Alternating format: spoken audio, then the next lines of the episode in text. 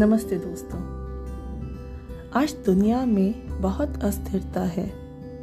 हमारे पड़ोसी देशों का हाल हमसे छुपा नहीं है। एक मज़बूत सरकार ने हमें सबल बनाया, इसलिए आज मतदान का मान हमें समझ में आया। मतदान। मतदान हमारे भारत देश के उज्जवल भविष्य का प्रतीक है। यह हमारे भविष्य का भी निर्णय सूत्र है। हम स्वेच्छा से, मन से अपने मत का दान करते हैं। मत का अर्थ है सहमति देना। हमारे यहाँ वोट डालने को मतदान कहते हैं, जिसका अर्थ है सहमति का दान। दोस्तों, हमारे यहाँ दान की बहुत महिमा है, बहुत महत्ता है। इसलिए मैं मतदान को एक दान के रूप में ही समझाऊँगी। मतदान हमारा अधिकार है। लेकिन अभी के लिए हम इसको एक दान के रूप में, एक सुंदर दान के रूप में समझने की कोशिश करते हैं। जैसा मैंने कहा, मतदान का अर्थ है सहमति का दान। तो सोचिए, हम दान क्यों करते हैं? पुण्य कमाने के लिए या कहीं समाज के कल्याण के लिए, जिसमें हमारा कोई भी लालच नहीं छुपा हो। हम दान दूसरों के भले के लिए नहीं करते, हम दान स्वयं के भले के लिए करते हैं। हम मानते हैं, हमें विश्वास है। हमारा दान हमारे लिए, हमारे परिवार के लिए तरक्की लेके आएगा सु अवसर लेके आएगा। अब प्रश्न उठता है, दान कौन देता है या कर सकता है? दान हर कोई कर सकता है जो दान से लाभान्वित होना चाहता है। हमारे देश में हर एक देशवासी को यह सौभाग्य प्राप्त है।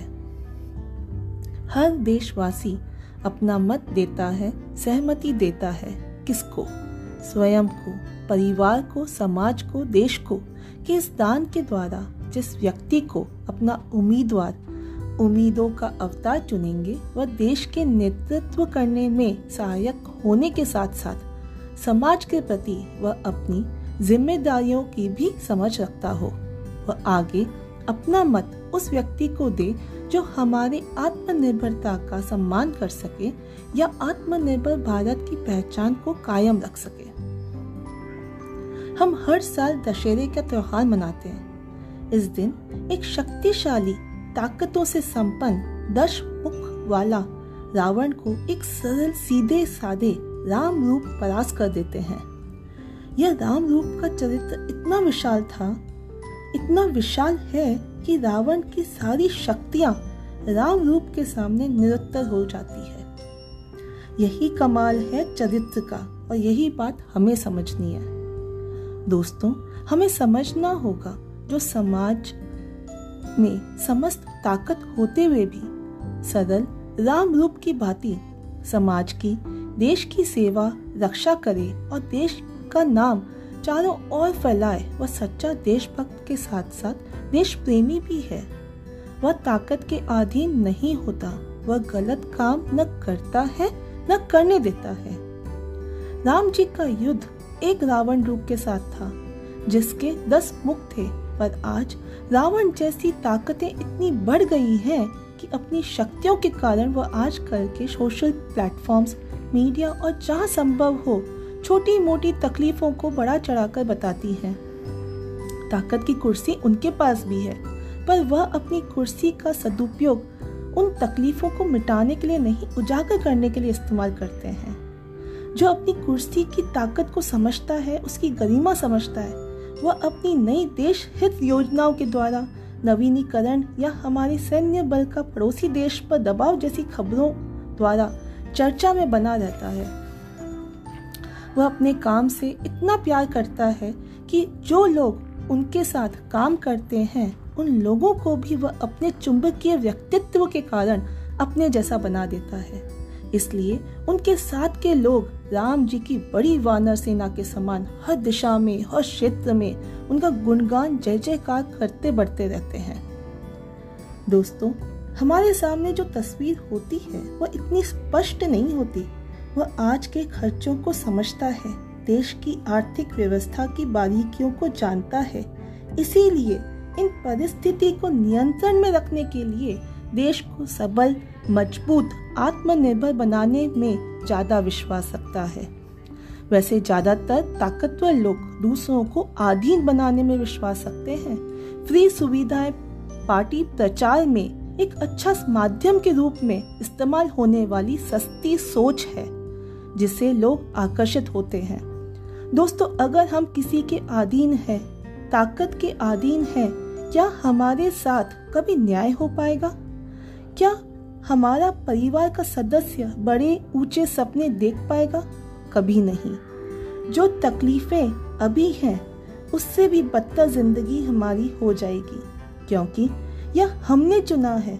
इस परिस्थिति का चयन हमने किया है।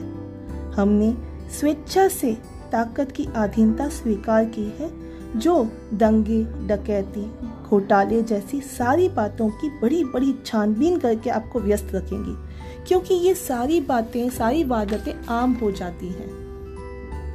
तब आप अपनी तकलीफों के साथ साथ देश की तकलीफों को नहीं सहन कर पाते। सब दोष सरकार को देना शुरू कर देते हैं, पर याद रखिए यह चयन आप ही ने किया है। जो देश संभाल सकता है, वही बदलाव लाने के लिए नई योजनाएँ, नई नीतियाँ लेकर आता है। वह कई बदलाव ऐसे लेकर आता है जो आम आदमी के लिए हो सकता है आसान नहीं होता। पर अच्छी व्यवस्थाओं के योगदान से यह सुनिश्चित किया जाता है कि आपका काम सुचारू रूप से चलता रहे। इन बदलावों के कारण कई ताकत के अधीन लोगों की मुश्किलें बढ़ जाती हैं, इसीलिए वह आपकी तकलीफों का सहारा लेते हैं। आप देखेंगे कई समाज की ताकत एक साथ खड़ी होकर इन बदलावों पर व्यंग करती है। लेकिन जहाँ सपने ऊँचे हों और इरादे बुलंद हों, वह सरकार विचलित नहीं होती। वह और ज़्यादा तेज़ी से हम देशवासियों के लिए नए आयाम खोलने की तैयारी में जुट जाती है।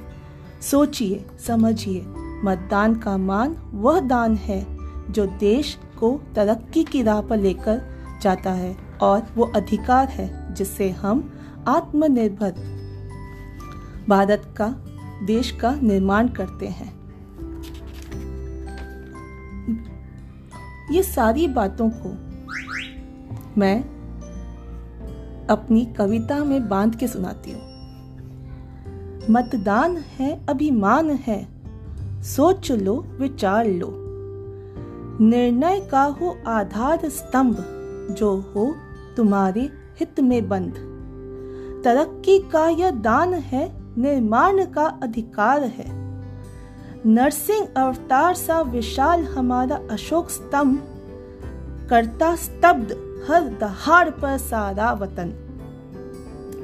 देश का कायाकल्प, इस देश का सुंदर विकल्प, इसलिए खबरदार।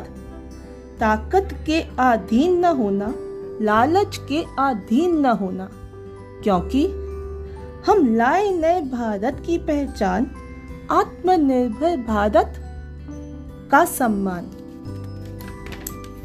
बनाए रखना यह सम्मान, मतदान से अपना स्वाभिमान। नमस्कार श्री राम